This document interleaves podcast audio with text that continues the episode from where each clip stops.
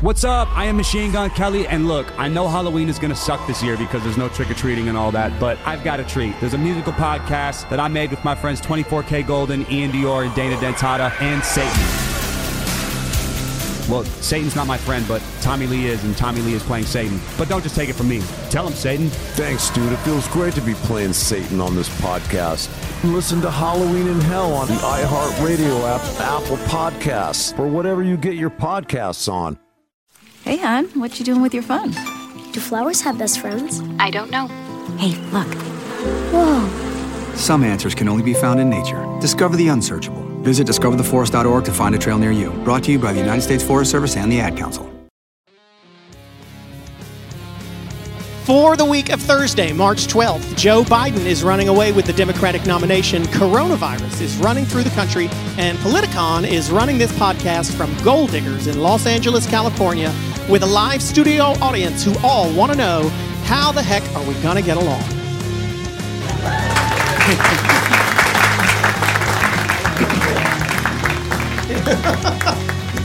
I'm Clay Aiken, and this is Politicon's How the Heck Are We Gonna Get Along? Joining us this week, author and humorist Joel Stein, comedian Jena Friedman, Republican political consultant Rick Wilson, and new media pioneer and U.S. Air Force veteran Wayne Dupree. We have a illustrious panel with us this week, all of whom were. Uh, what? I've never used a microphone before. Technology. This is my first time with one of these. Had, had five notes on it already. A great panel who um, who have braved the coronavirus. It is uh, quite quite a bit different for us this week because uh, I flew in from North Carolina this morning through Minneapolis. The airport quieter than it was a week before. Wayne um, Came in from Atlanta, and um, the one of the workers said that uh, you know what, it's less people today than it was yesterday. So, you know, you ca I mean, and you could tell that a lot of people weren't.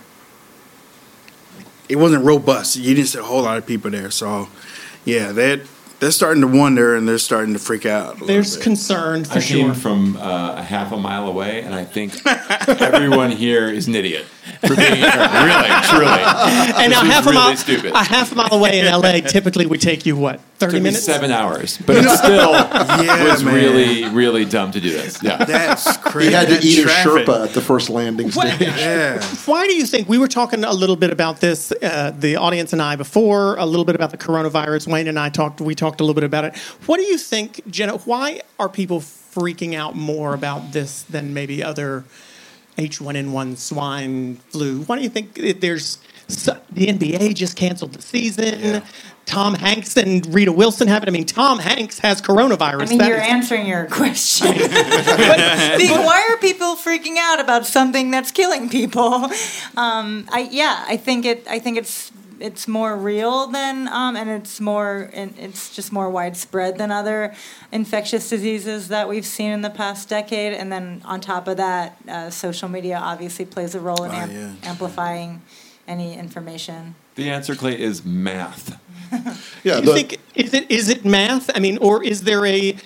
Are we missing anything else that we've had in past well, the other, virus the- The, other thing we're missing right now is competent, calm, capable, transparent leadership at the top of the ticket. And if we had any other president in the last 50 years, I would feel a lot better if, because you know that Barack Obama or George Herbert Walker Bush or, or Jimmy Carter or Bill Clinton or, or Ronald Reagan would not have gone out and said, hey, there's nothing to worry about, man. No big deal. It's going to be gone in a week. We got a vaccine coming. They would not have gone out and lied.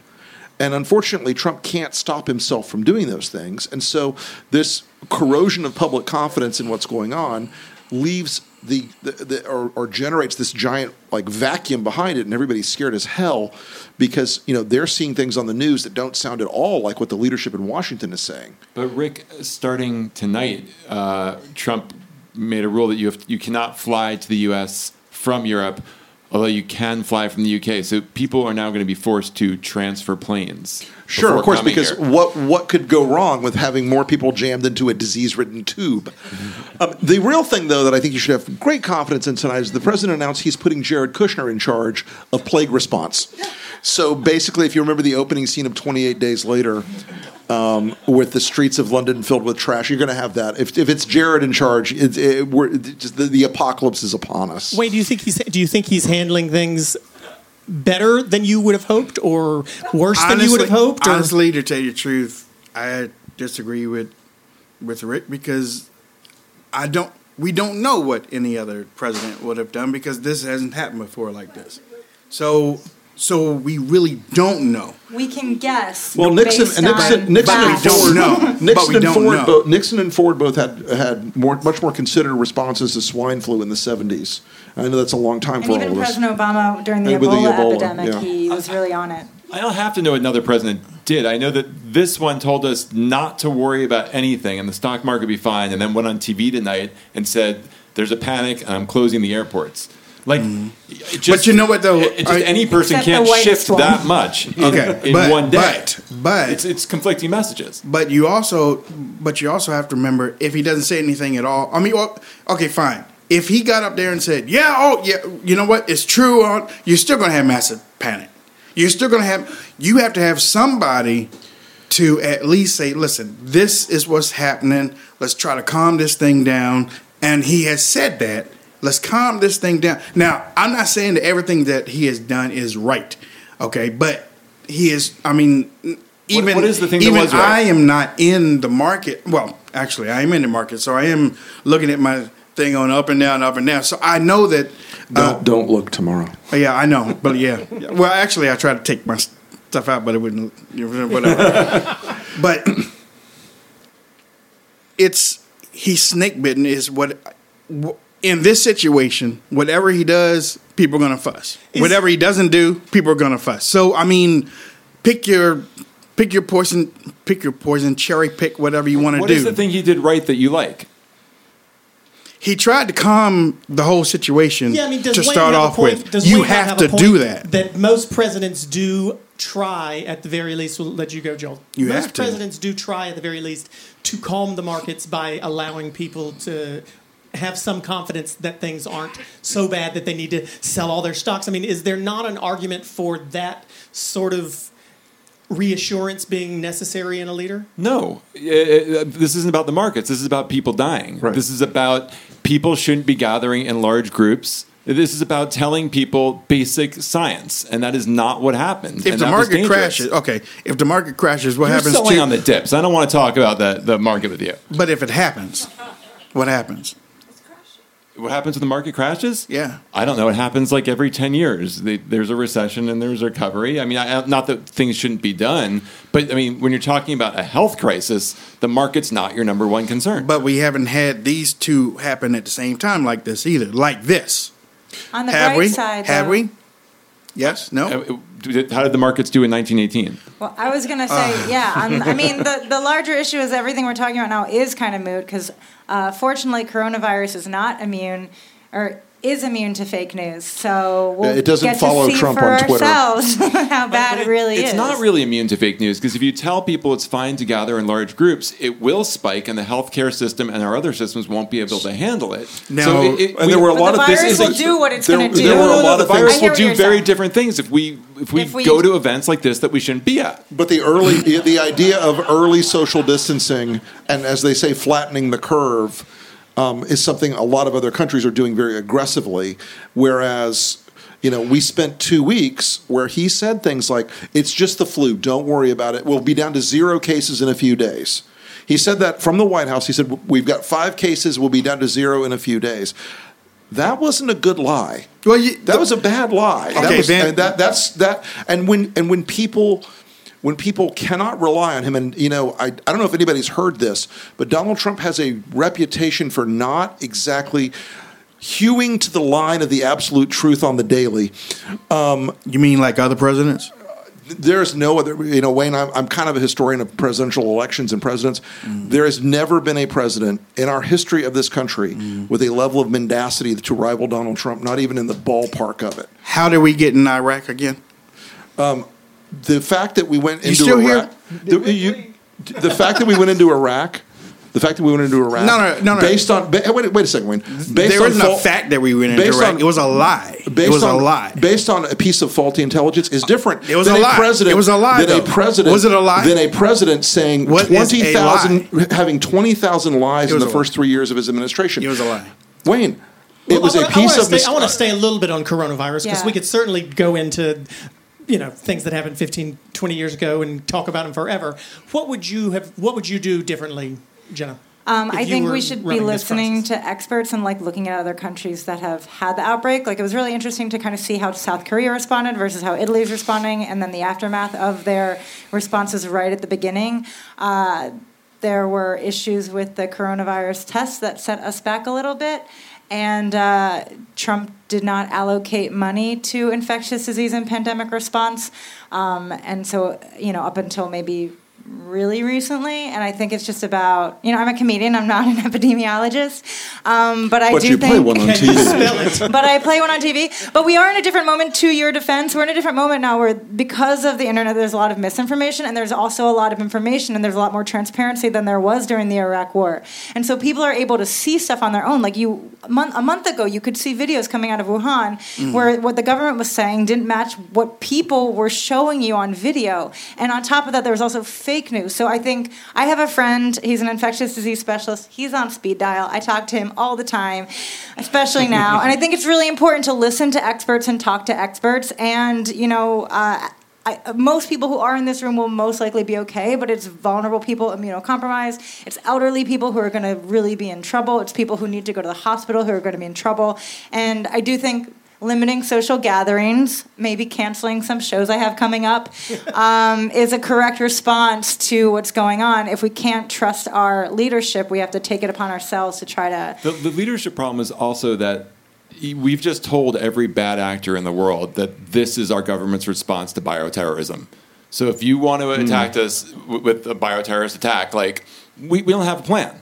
We don't have enough beds. We don't we don't have any system in place. So I, I just think this is a failure of our government. I know you don't. I know you don't want to talk about the economic stuff as much, Joel. But we have a question from the audience that I think is relevant because we're going to kind of flow into some of the political ramifications of this too. So, Mike, Well, one thing that just came to my mind as you all are up here talking is I think one thing for me, and I think a lot of people subconsciously know this, that our president never takes accountability for anything.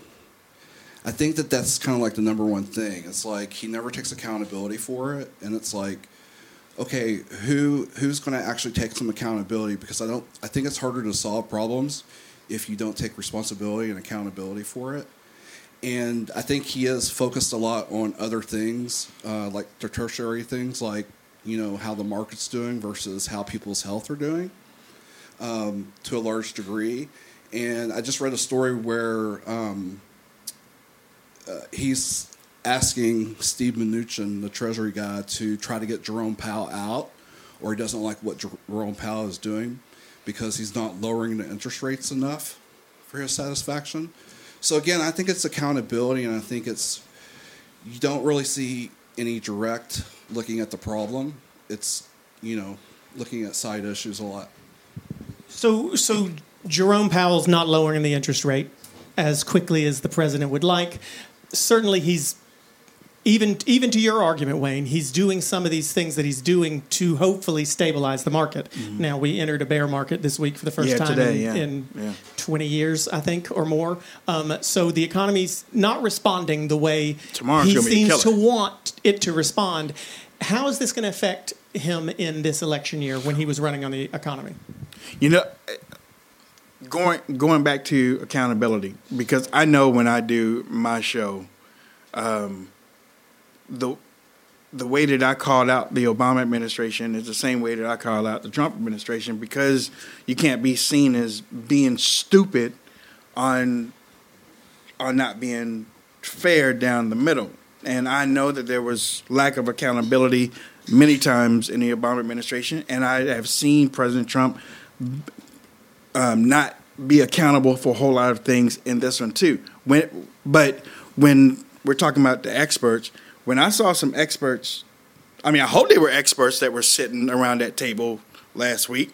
I don't know if they were. they were all men, which is you know a silver lining to all of this. They're going to be the first. Were they go. experts? I, I mean, I mean, if they were men, I mean, but were they experts in their field? I- don't know, but I mean, you know, they were talking about how long it would take for, um, uh, Bring this plane in for a landing here you for know, me, the, Wayne. you know, the thing coming in. How's this going to affect his election this year? The economy not doing as as well clearly today and this week as he'd hope, and then I'll come to you, Rick. We talked about this, and I said, if he runs as an outsider, um, that they try to imp- that they that they try to imp- that that they try to impeach him, he has a better chance of winning as running as an outsider from the from the, swamp. Sitting president From- running as an outsider. and it's never kind happened before. amazing. And they gave him that opening. I got to yes. be frank with you though, because what I'm hearing is still not necessarily an answer to how's the economy going to affect him. Instead, we need to run as an outsider in, instead. So I'm going to throw it to Rick because I want to get your response on, on how that's going to help him or hurt him. Mm-hmm. Well, the fundamental predicate of Donald Trump's presidency has been but the market. The market's fine. Everything's good with the market. We looked away from the fact that the Federal Reserve has been juicing the market for 12 years now. And I disagreed with it when it was Bush, George W. Bush. I thought they were giving way too much of the of the market stimulus to the banks and Wall Street. I, weird, I'm a conservative, but I don't like crony capitalism. Those guys had had responsibility for the bad investment choices they made, but we bailed them out, and a lot of that bailout came from Federal Reserve spending. All through Obama, the Federal Reserve kept pumping liquidity into the system.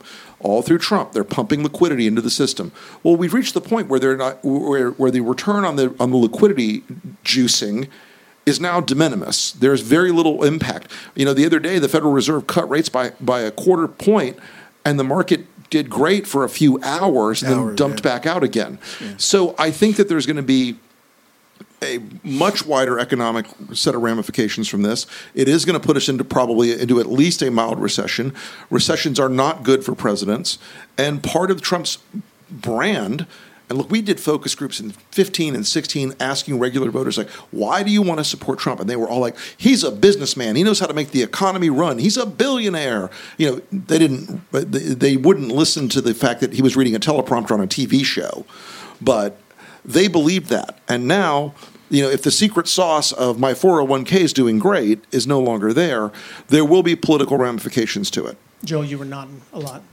Yeah, as far as I was just thinking about Jerome Powell and lowering interest rates, and that that's the populist playbook. That's just like Mhm. how can I have free money right now in the short term? But is there anything that he could do that would reassure people? If he brought more experts into the fold, if they started actually building facilities that were like, like there are, for example, like 3,000 fake abortion clinics in our country right now. They're called pregnancy crisis centers. They serve no medical purpose.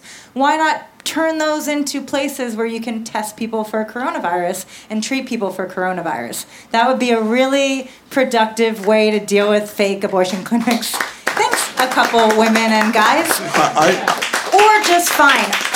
Best Buy, uh, Barnes and Noble, shuttered There's a retail lot of dead stores. malls out there. There are a lot of dead malls and places that you could be like, you have these symptoms, go here so that you're not going to the hospitals and you're not getting people like. You're not making people sick who We have work. to go to hospitals for other We reasons. work. We work is a great one. There, what we do best is have you know shuttered retail facilities in our country right now, and we don't really export much anymore. Um, so I think there's an opportunity to be creative and really tackle this, but we have to be um, facts forward and and data driven and listen to our medical experts. Like Jared Kushner and Mike Pence. Will, Would the testing would the testing make things really better? Or Yes, We or- know- we wait, know hold where on, to wait, wait, hold on, isolate. hold Yeah, on, hold on, hold on. Because if if the numbers spike, would that make? I mean, I mean, Are because you would saying actually- that ignorance is bliss in this Yeah, situation? yeah. No, if the numbers spike, it shows you actually what the fatality rate, which they're thinking is some in some countries it's like three point four or something. well, not really. They Yeah, just suspended it- the whole season. It because they are being proactive Because and they're 50,000 people in an arena, that's, I'm not, mm. I don't Well, have let a guy right now. Are there, let me. I'm going to change the subject a little bit because I want to ask that question. Are there Republicans that, in the party right now in office that you agree with, that you like, or are? Look, or- there, there are people who occasionally show a flash of independence, But the Republican Party that I knew, that I that I worked for for a long time, was about the Constitution, the rule of law, fiscal discipline, individual integrity and character. Those things are now very, very absent in the party. It's been And a taken- small tent. It's been taken over. And a small tent. Well, let him finish. Let him answer. I'm sorry. I, I was one of the guys that uh, was. Go on ahead, the- say it. No, I was one of the guys in this party that went Mhm. out into blue states and purple states and blue districts and purple districts and elected Republicans.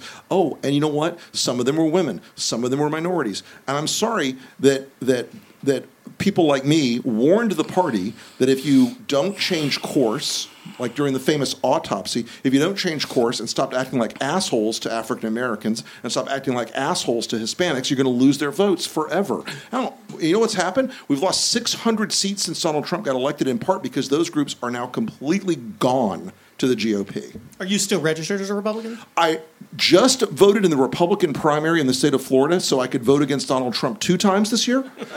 Um, but I'm going to re-register as an independent. I was waiting for that moment. See, the one thing, the one thing, because I'm sort of like a new con- conservative, I'm because I was a Democrat in 2007. I was a Hillary supporter until they decided to make everything that Hillary, Hillary and ben, um, Hillary and Bill say racist because they um, because of Barack Obama. But what I have, but what, what I have seen, and this is the, the this is the party that Rick was part of, and um, that is gone based on him, is that uh, there was a there was a lot of individuals of color of minority that didn't that didn't seem welcome that didn't that that didn't feel as if they were part of or wanted to be part of the party. So when when I say or, or, or when I hear Rick say well we need to go back there I don't I don't understand going back there because if you look at the party right now as 2020 and I'm going to rein it in as of 2020 there are no black people in Congress on the Republican side. In the House in the House. And only one in the Senate. And the Republican Party has has had a hard problem with that.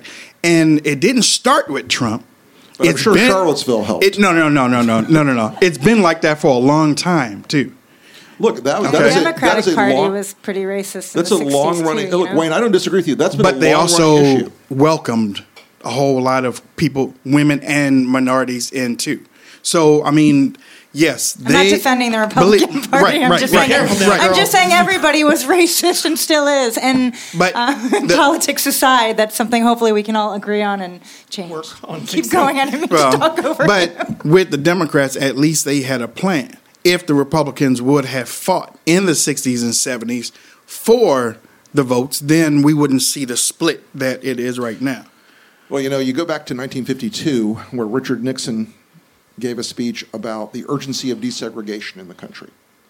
There were there was a long arc in the party. You had you had you had Nixon um, telling the Klan to go fuck themselves. Yeah, you know. had Reagan telling the Klan go fuck themselves. And Eisenhower. When I worked when I worked for George W. H. W. George H. W. Bush, he sent guys like me down to Louisiana to run and to help the Democrat beat David Duke in 1991. This is a low So, bar. You know, Yeah. Look, Telling I the know, Klan listen, to go. And I don't think I don't I don't want to be on a I'm panel talking that. about how not racist the Republican Party is because that's not my That's your expertise. role right now. But I don't think. But I don't think. I don't think. defender. Look, you planted your flag. I don't think that. I don't think that You- Donald you're Trump's handling men. of Charlottesville White has. men. I have noticed that. I'm also um, bald. On September 17th, 2009, 24 year old Mitrice Richardson disappeared without a trace in the woods near Malibu, California. She had been arrested at a beachside restaurant for failing to pay a tab and taken to the Lost Hills Sheriff Station. You know, I mean, she's not from that area, and I would hate to wake up to a morning report, girl uh-huh. lost somewhere with her head chopped off. The police released her just after midnight with no car, no cell phone, no money. She doesn't know the area. She's never been in your area. Well, I think she's depressed. That's what has me Is more that what fight. that's worried you more than just her? Mm-hmm. Okay. Mitrice disappeared into the darkness and was never seen alive again. I'm Catherine Townsend, host of the podcast Hell and Gone. We're going to try to find out what really happened to Mitrice Richardson. School of Humans and iHeartRadio present Hell and Gone Season 3. Listen to Hell and Gone on the iHeartRadio app, Apple Podcasts, or wherever you get your podcasts. What's up? I am Machine Gun Kelly, and look, I know Halloween is gonna suck this year because there's no trick or treating and all that, but I've got a treat. There's a musical podcast that I made with my friends 24K Golden, Iann Dior, and Dana Dentata, and Satan.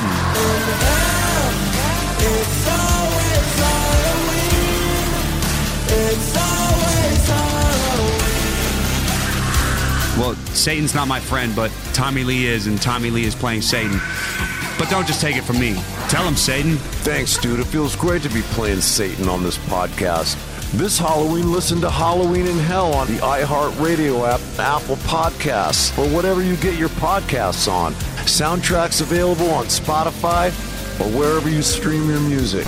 But I mean, like, everybody's got a podcast these days. But what would I know?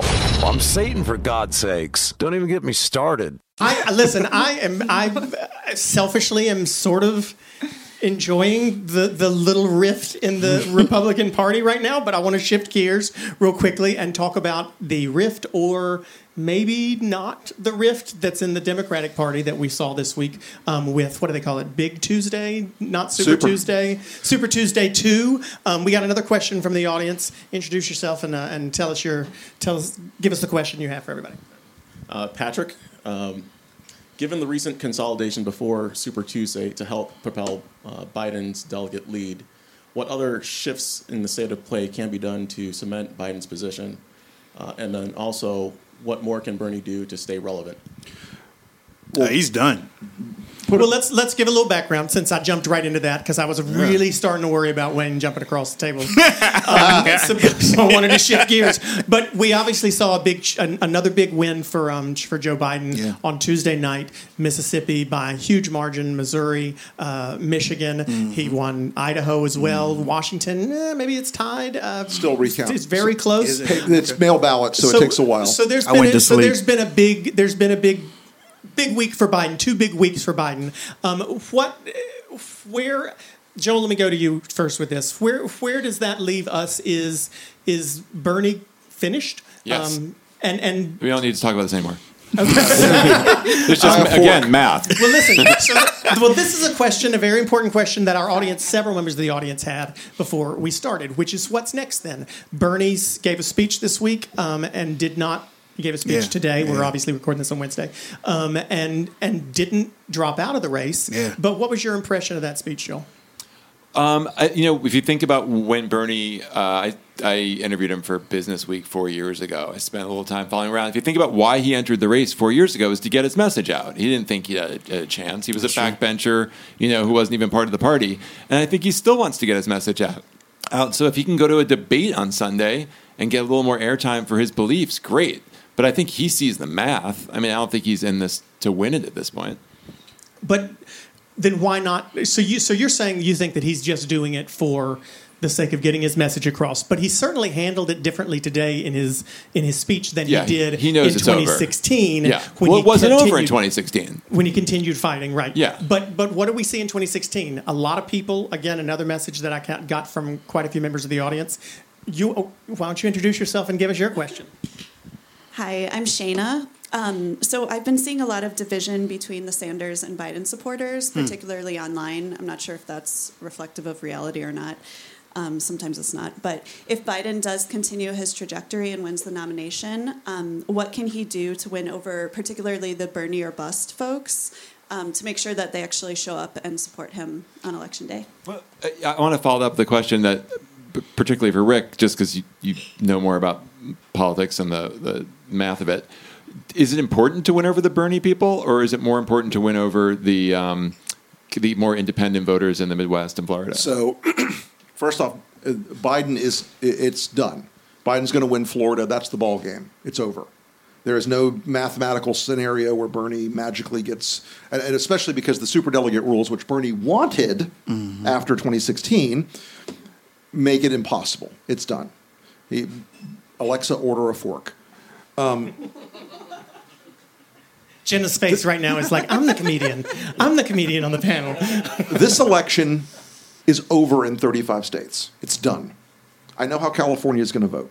I know how Mississippi is going to vote. I know how New York is going to vote, and I know how how North Dakota is going to vote. Okay, 35 states, ball game's over. The idea that the Bernie coalition was going to turn out an enormous number of young people and an enormous number of Hispanic voters and an enormous number of of progressive working class voters has been disproven in every single race, including in the states Bernie won. Even in California, the majority of Bernie's vote was over 45 years old. There's a secret in politics. It's a really simple secret. Old people vote. Oh, I thought you were going to say nobody likes women. Because that's what you could, you know, deduce from the Hillary versus Bernie thing. It wasn't that people were afraid of socialism; they were just not into Hillary. Isn't it crazy about the, the, the nobody likes women where Elizabeth Warren drops out, but you still have Tulsi Gabbard in, but the media doesn't Don't say, say her anything? name two more times. they don't. she could appear. Keep going. I'm sorry. I didn't mean She's to cut you off. she don't is even, still don't in even the race. invoke it. It's Anyway, not. That's not. she's still in the don't. race. Here's here's the even. thing. Here are the two here are the two things about whether you got to win the Bernie voters back. If Donald fucking Trump isn't enough to turn you out in 2016 or 2020, no matter who the who the Democrat nominee is, then you're not a Democrat. You're not a progressive. You're a fucking anarchist. You don't care about anything except watching the fire rise. The second thing is in those states that are up for grabs in the electoral college, which is the only game in town. You know, Hillary Clinton won three million more votes. You know what? That and five dollars gets you a latte. Okay. There's nothing about the popular vote that matters. The electoral college is all that matters. So if you don't go out and win Florida, Wisconsin, Pennsylvania, Michigan, Ohio, Arizona, Virginia, North Carolina, states like that, that are purple on a good day and red most of the time, those states are not woke. Those states are not hotbeds of progressivism. There is no like army of progressives hiding in the cornfields of Wisconsin ready to come out for, for Bernie to march the aristocrats to the to the guillotine. It doesn't exist. those states are moderate states. So you got to have somebody that can turn those people out and you got to get back those Obama Trump voters. Those guys were union members. They were white male union members in the north in the northern tier industrial states. So Jena, I want to get Jena in because Yeah. Jena, do you did, you had an answer to her question in general? How do people how does how does Biden appeal to Bernie voters? I get the sense that maybe people. Some people on the panel don't think that matters. Um, if it matters, No, if you neither. think it matters, or if not, A, does it? And and B, do you want to answer her question? That I mean. I think Biden's campaign strategy is to ju- should be to just not talk. and I you're not, think you're not even wrong. I'm not. Yeah, and I think in terms of, I think that has to come from the top, from Bernie. I think Bernie's base follows him. It's a personality cult. And he's done a lot of really great things, pushing, pushing, uh, pushing our country. Really? Pussy. You guys, I can't say pussy. All right, so he's done really great things, pushing our country just got to a little e next to our podcast. to the left. But if you look at like the thing, you would think that there would be less divide between his base and Warren's base, given that they have such similar platforms, and that became so acrimonious. And so I don't think that it's Biden's responsibility, or I don't even know if he'd be able to get Bernie's base on board. I think that has to come from Bernie. I think that has to come from progressives. And you are seeing uh, female progressives who were stumping for Bernie saying how they will vote for Biden in the general. AOC just said that. Linda uh, Sarsour just said that. Um, you know, the, the, that message is kind of slowly trickling out, but I also think a lot of his diehards will vote for him even after he's dead. Like, there will be a, hor- a hologram Bernie running in 20, you know, 28 or whatever. I don't, I'm not, can't do the math. Um, that they will category. will vote for. But I'm just saying, I think it, it can't it can't come from Biden, and I don't know if Biden is capable of anything other than shutting the fuck up and beting Trump and Not letting other people talk for him. Not a fan of Biden, or I'm not not a fan of Biden, but I'm That's, not. that's his slogan. I'm fine. I'm fine. I am a fan of Elizabeth Warren. I am a fan of the progressive uh, movement that is slowly infiltrating, you know, the, the rest of the Democratic Party. Um, I will excitedly vote for Biden against Trump, um, but I also see the need for, you know, acting really quickly on climate change, universal health care, all the things that the more progressive branch of the Democratic Party is trying to push for. Okay, well then. And I think he might get me too, which is fine. He's not as bad as Trump. But you, I mean, what it, it seemed like there was some consensus on the panel, at least, that there's no need to appeal to the Bernie audience when Yeah. it comes to for Biden to be able to win. I'm just saying it's not from Biden. It should people will need to appeal to them, but it won't be him. It will be it will be people that they talk to and that they trust. But Joel, you seem to think there's not, and I and I correct me if I'm mis, misinterpreting what you said. It sounds like Rick and Joel, you don't think it's necessary. I don't either. So Well, if, it- it's not necessary. Did It helps. Biden I mean, waste- did Bernie waste his time then? What's the point in getting the message out if no one's going to listen Ber- to Bernie it? is a classic singing to the choir guy. He is, I mean, the people that love Bernie live in states that are already going to vote Democratic. I, Massachusetts is going to go Democratic no matter what. New York, California, Oregon, Washington, a handful of other states. Those He won places- North Dakota. Those places, but it's a Democratic primary with like eight people. Um, But in those in an election that's as close as last time, like in Wisconsin, you, you really you It's a can't game- afford anything. It's a game of small numbers. Yeah. And and again, look, I've done a lot of work in Wisconsin and Michigan and Pennsylvania. Those states, Republicans stole seats from Democrats in those states for 20 years because you know what we did? We went out and talked to Democratic union members who were who were dudes. I thought you were going to say gerrymandering. We went out. How's that working in a, in a statewide? I'm just meaning in general stealing, but keep going. Well, now, You- do, I mean, California, your- now do California and Maryland and others and New York and show me the Jeremy. Both Speaking sides of- play that game. Speaking of preaching to the choir, I mean, I'm, I'm Especially a North, Maryland. I'm a North Carolina voter. You don't have to convince me to uh, to believe You've been you, through- you've been to that believe rodeo. you when it when you make that argument that Yeah. those states are important. What I'm asking though is if Biden is able to win this election without paying attention to Bernie's voters and courting them now. Did Bernie waste his time in trying to get that message across? Here's the thing: Bernie's voters didn't vote. Ding he, ding ding. He can he can fill up these arenas. I mean, you think it's the second and the third coming of Cocoon on you know for the, you know the, the thing, but when uh, but when it, Everybody has gotten a laugh now tonight. Everyone, congratulations. But when you see, I but when it's time to vote, all those people, he should have been able to ra- I mean, like run circles around Biden with all those people, and it's like they went there to have a great carnival time. Yeah, Bernie, Bernie, Bernie, and then they sat at home.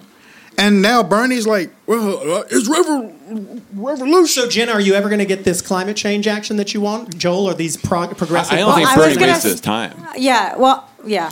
I mean, He I was didn't. I I mean, think of it in the last, uh, uh, quickly, in the last four years, w- where he's moved this conversation, the things he's introduced, that, that, that just the whole idea. What, and whether- other people too, like Right. Warren. and- Yeah, yeah, but but again, starting four years ago, these weren't we weren't talking about that's the truth. Debt Hillary forgiveness for college. We weren't healthcare. talking about universal health care. like he was a ignored backbencher who changed the conversation. So I, he's it's a movement. He didn't change. He wasted his time. Yeah, no, I was going to just do a little callback to coronavirus as we talk about who votes. do you think that that's going to change anything in terms of who's going out to the polls if we have a pandemic that's disproportionately striking older people? Until November? Through November, you think? Well, remember the Spanish November? flu in 1918 went Two away. years. I don't went away remember in this, that personally. well, I am just about that old. No, um, the uh, in, in 1918, the Spanish flu faded away in the springtime and came back in the fall with a vengeance. Um, now, that doesn't mean this is necessarily going to repeat that pattern, but it has been known to happen. Um, I will tell you this: anybody who thinks that that that the Trump team and the Republicans are not going to go out and do a massive vote by mail absentee ballot program to old voters who are going to be scared of going out to the polls is out of their mind. They will do that. The Democrats had better be up on their game. And I'm sure the front. Democrats will do the So, same yeah, thing. they better be up on their game if they want to. But you know what? My my thing with Joe Biden, if Joe Biden, because last year I was saying Biden was going to be the nominee. People were like, no, no, no, Biden's going to be the nominee. Biden was the only candidate up there that could win the black vote. Well, think we've seen that Whether you believe it or not, weeks. he was the only one that they listened to, the only one that they really uh, can't trust it, whatnot. But now, if Biden wants to win, and I and I'm a conservative, and I, and I, and I said I would never ever vote Democrat again. But if Biden wants to win, Biden's going to get a female minority vice presidential candidate and put her on stage with Barack Obama when they go through those states. If they do that, Trump's going to have a hard time no matter what the economy or whatnot is because once you see Biden and um, Obama back on stage again, that's going to, uh, uh, uh, you know, kind of powerful shake callback. up the base. Yeah. And if and if you have that minority woman, female, it doesn't have to be black. It could be Latino. It could be Asian. Whatever. But if you have that in there, very open. Right? Yeah. Joel, you your response in general to the VP. We're, since we're going down the VP path, since you seem to we seem to have determined that we've got a nominee now. Joel, do you want to respond to his? I do, but I also have a question: Do people vote on the VP, or is it completely irrelevant? They will with that one. Tim Kaine. That was my. You, you know that T-shirt. I still remember that. The thing about Tim Kaine was the smoldering sensuality of Tim Kaine. I wanted a, a male president, and so a male vice. I wanted a male vice president, and so I was like Tim Kaine. Vice presidents traditionally do not do as much as, as people think they do for tickets. They don't really provide, you know, that the old idea of, oh, we've got to have so and so to win the South, and this guy will balance the regional balance. You know, uh, that spell was broken when Bill Clinton, a guy from Arkansas, named Al Gore, a guy nominally from Tennessee, as his Same age or something. Uh, right, right, exactly. So they didn't. So that idea that you needed somebody um, who was either was either regionally or or or politically balancing, I think, is over. I do think Wayne's right. Joe Biden will would would strongly benefit. He's already proven he can turn out the African American vote in very significant numbers. Yep. I think he would definitely benefit from a female uh, VP candidate or a fe- or, or an African American VP candidate or or or you know or both would probably be a very powerful message. Yep. Just uh, spitballing. What would happen if he picked like uh, Stanley McChrystal? What if he went the other way? Picked like a, a white male general. How does that affect like the Midwest and Florida? And Well, that that and you look at some of the target states, Florida and Arizona are two of the biggest v- uh, veterans populations in the country. And a guy like McChrystal has a degree of foreign policy and military gravitas that is definitely missing in the Trump era um, from from senior ranks now that Jim Mattis has fled the fled the scene. Can he survive any potential backlash from his own party if he doesn't choo- if he doesn't balance the ticket with some sort of diversity, though? Once again, they're running against the VP will be running against Mike Pence, the whitest human being in the universe. assuming he's not going to get blamed for coronavirus and get kicked off the ticket. And we uh, like to end the episode with a little segment we call Pull the Plug, where we ask everyone on our panel to tell us something about something that they are currently working on or pitching. Um, and in exchange for doing that, they have to pitch something of someone else's, something that they like right now in uh, popular culture. It can be in politics, it can be a book or whatever. So, uh, Rick, you are on the edge of your seat. I'll start with you. I'm going to shamelessly pitch my own book, Running Against the Devil, a New York Times bestseller. But what the hell? It's and and very a highly guidebook. reviewed. Thank you, sir. It's a guidebook to, to beating this guy. It's some very tough love. Uh, and the thing I want to pitch from the outside is the Center for Disease Control's coronavirus website, which is actually very, very chock full of reasonable things to keep yourself safe in this particular moment we're in. Um, cool. Uh, I'm gonna pitch uh, none of my upcoming live dates because save yourself. But um, they're in other. I'm not even gonna tell you about them. But I do have a show on Adult Swim called Soft Focus. Uh, we're shooting another one soon, maybe or maybe not. Who knows? We're all gonna die. And then I want to just give a shout out to two things. One, my favorite infectious disease specialist. His name is Dr. Amish Adalja, and he works at Johns Hopkins, and he's just brilliant. And then Sarah Kendzior is a really brilliant um, expert on authoritarianism. She's been who I've. She and my friend Andrea Chalupa have a podcast called Gaslight Nation, and Sarah has a book coming out, and I. Uh, It's called. I haven't read it yet. Clearly, it hasn't. It's not out yet, but it's called Hiding in Plain Sight. And they're just. They've been such a breath of fresh air during this slip into fascism. So the podcast is Gaslit, Gaslit Nation. Um, I- I'm going to plug my own book, right? Please, Is that what you yes. do? No, All right. It's called. In Defense of Elitism Why I'm Better Than You and You're Better Than Someone Who Hasn't Bought This Book. Um, and, and I'll And plug. tell- but but but you went and lived. You stayed in in Texas. What was the name of the town? I did. I went to Miami, Texas, which had the. It's in the county, uh, Roberts County, Texas, which had the highest percentage of Trump voters in the country. And you I, spent how long there? I was there for a week. Um, About all you could handle. No, I would have liked to stay for more. They were really cool, uh, really nice, and I learned uh, a lot from them. And uh, I thought I would just learn things from them that I could like stitch on a doily and put in my kitchen, uh, and I would teach them about the world. But it didn't quite work out that way. Okay, so that's your book, and That's then my book. I'll pitch. Defense Uh, I'll Elitism. plug uh, Rick's book. Well, th- well you, that sir. was Yeah. very gracious of you. okay, Wayne. I like to plug the United States military. And uh, Wait, that's what I'll go with that. A- AIDS babies. AIDS babies. Is it too late for AIDS babies? Damn it. on on my way over here because I served in uh, Operation Desert Storm, Desert Shield eh, during my fighting weight, you know. But um, yeah, uh, uh, there was a guy that was sat right next to me that served over in the same area that I did, and we've just talked about that area. So I want to give a shout out to uh, all of the military branches and all the job that they're doing, and um, and I'll also pitch in real quick if you want great ribs. Ri- um, t- Great take, ribs. Take off the back. Put your seasoning on there. Wrap it in parchment. You're parchment. from Maryland. What do you know? about Wrap it in parchment paper, right? really tight.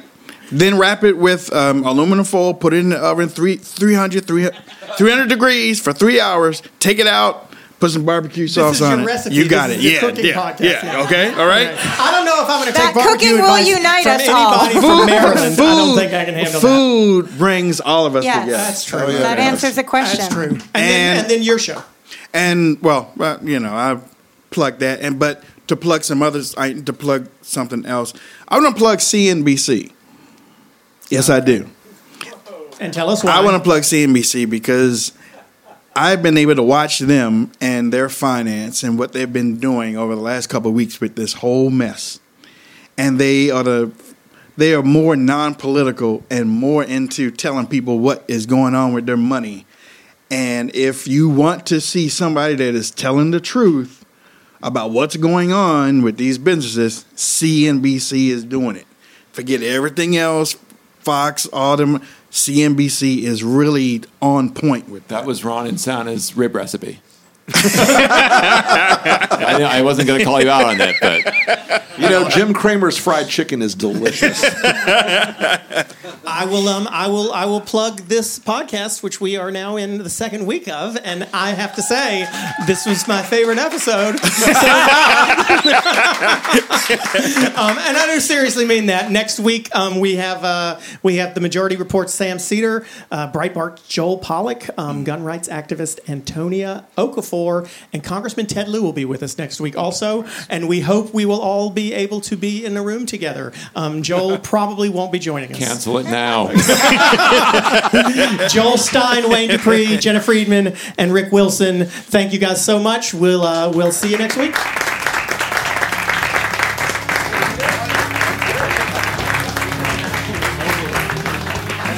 At Politicon on all social media and go to politicon.com for information on how to reserve your seat to see How the Heck live. If you've got a question for us on Politicon's How the Heck Are We Going to Get Along, come to a show. Or if you can't make it, email us at podcast at politicon.com. Subscribe to Politicon's How the Heck Are We Going to Get Along on the iHeartRadio app, Apple Podcasts, Spotify, Stitcher, or wherever you listen to your podcast.